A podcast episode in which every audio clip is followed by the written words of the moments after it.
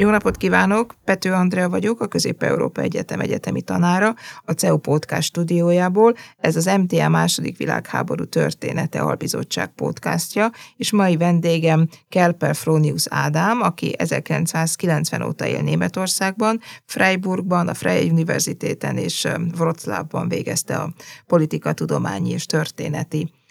tanulmányait. 2005-ben nyílt a Holokauszt Emlékmúzeum Berlinben, és az első naptól kezdve Ádám itt tárlatvezetőként dolgozott, és 2009 óta a meggyilkolt Európai Zsidók Emlékműve Alapítvány Berlinben tudományos munkatársa az európai emlékhelyeket kutatja, és ő a főszerkesztője a www.memorialmuseum.org honlapnak,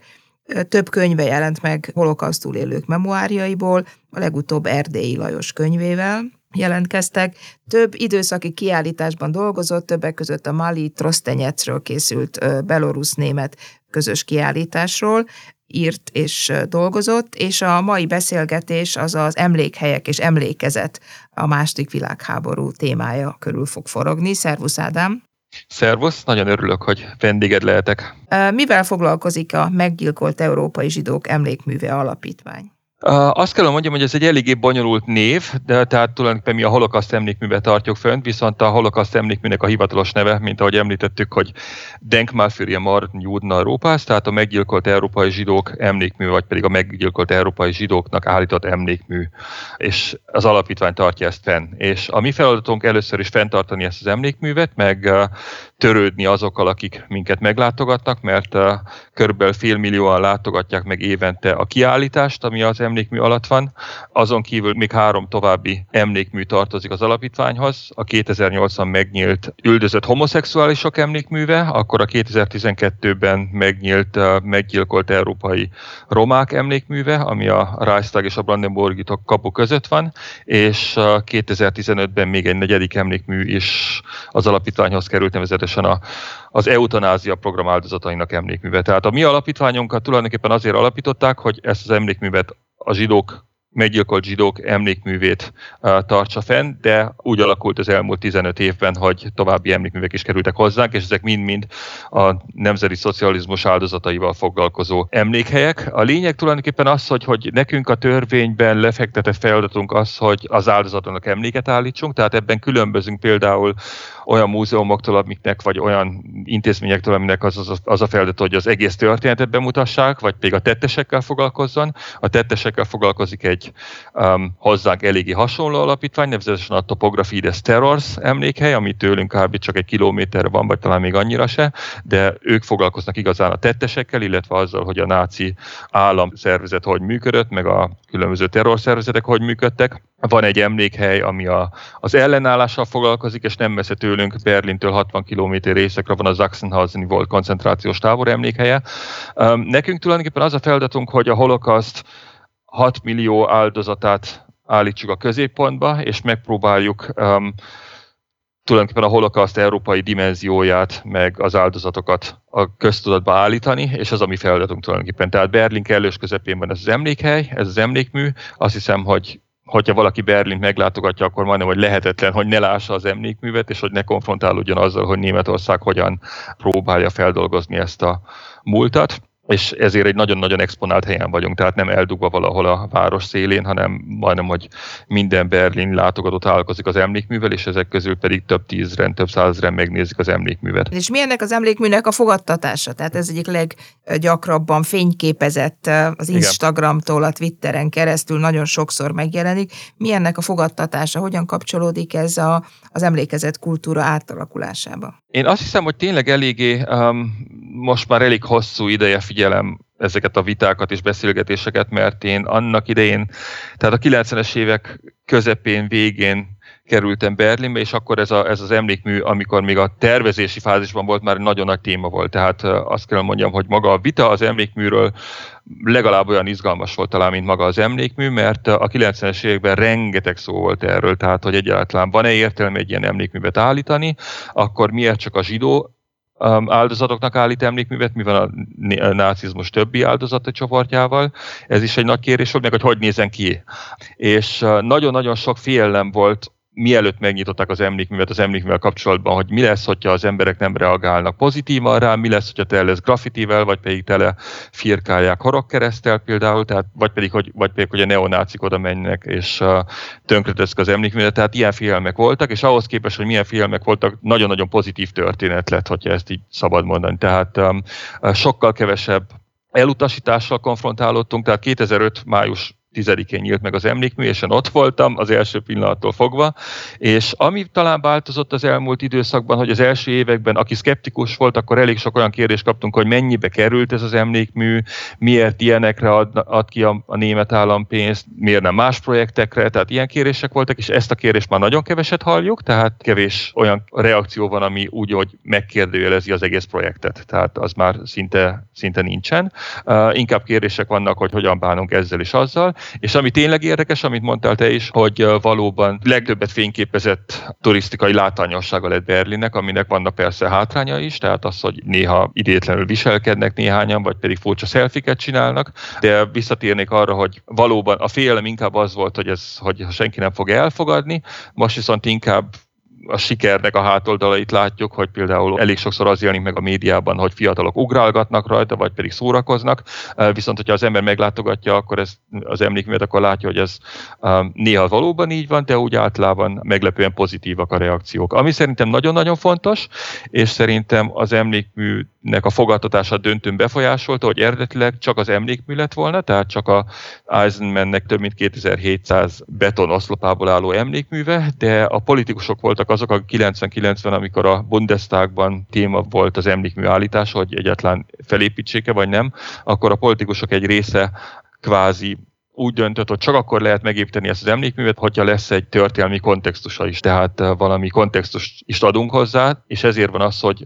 az emlékmű alatt most van egy kiállítás, és ez a kiállítás csak azért lett, mert bizonyos vezetőpolitikusok úgy gondolták, hogy erre nagyon nagy szükség van, mert különben csak egy absztrakt emlékmű lenne, amit az emberek nem értenek. És azt hiszem, hogy ez elég döntő volt, mert nagyon gyakran látjuk azt, hogy valaki meglátogatja az emlékművet, és nem nagyon tud mit kezdeni azzal az építészeti vagy műtárgyal, amit fennlát, viszont miután, miután megnézi a kiállítást, eléggé más a véleménye az egész emlékműről, mint olyanról. Ennek a kiállításnak a személyessége az egyik vezérlő elve, tehát személyes sorsokon keresztül mutatja be azt, hogy mi történt, miért családok, és miért nem mondjuk nők vagy gyerekek. Tehát tulajdonképpen két nagyon-nagyon fontos um, fonal van ebben a kiállításban. Az egyik a holokausz európai dimenziója, ez legalább annyira fontos, mert uh, ami nagyon-nagyon fontos volt azoknak, akik kitalálták, hogy legyen egyáltalán ez emlékmű, ez egy társadalmi kezdeményezésből jött a 80-as évek végén, nekik az volt a két legfontosabb motivációjuk az volt, hogy a német társadalomnak igazán fogalma nincs arról, hogy a holokauszt áldozatai kik voltak, tehát Németországban évtizedeken keresztül, hogyha egyáltalán zsidó áldozatokról volt szó, akkor általában nagyon-nagyon német szemszögön keresztül közelítették ezt meg, tehát igazán most nagyon leegyszerűsítve, de a németeknek leginkább az elképzelése az volt, hogy ezek nagyvárosban élő jópolgári zsidók voltak, akik az első világháborúban Németország oldalán harcoltak, és aztán ennek ellenére zsidónak nyilvánították őket és meggyilkolták őket, viszont ez teljesen eltereli a figyelmet arról, hogy a meggyilkolt német zsidóknak az aránya 6 millióban alig több mint 2 százalék, és ez nagyon-nagyon fontos, tehát uh, még nagyon jól informált emberek is, vagy jól uh, művelt emberek is általában azt mondják Németországban, hogy körülbelül valószínűleg a holokaszt áldozatainak harmada lehetett német, és eléggé meglepi őket, hogyha azt hallják, hogy a túlnyomó többség kelet-európai volt, tehát ez nagyon-nagyon fontos volt erre irányítani a figyelmet, hogy Lengyelországban élt a holokaszt áldozatainak kb. 50%-a a háború előtt. És a másik pedig az, hogy valóban nekünk ez a feladatunk, hogy az áldozatokat állítsuk a középpontba, és visszaadjuk nekik valahogy a nevüket, meg az arcukat. Tehát különböző, nagyon-nagyon különböző hátterű és származási helyű családokat, embereket, sorsokat állítunk a középpontba. Az, hogy miért családok, valószínűleg leginkább azért, mert tehát négy terem van az emlékmű alatt található kiáltáson, és az egyik pedig a családok terme, és az abból a szempontból fontos, hogy egyrészt, mivel majdnem mindannyiunk családból származik, és családban tölti az életének a legnagyobb részét, um, ezért eléggé tud vele azonosulni, ez az egyik, viszont pont családtörténeteken keresztül lehet megmutatni egy csomó dolgot. Tehát ez a családok terme nem csak arról szól, hogy mi történt ezekkel a családokkal a holokauszt közben, tehát miközben a német megszállás alatt, hanem leginkább arról is szól, hogy hogyan éltek ezek az emberek a holokauszt előtt.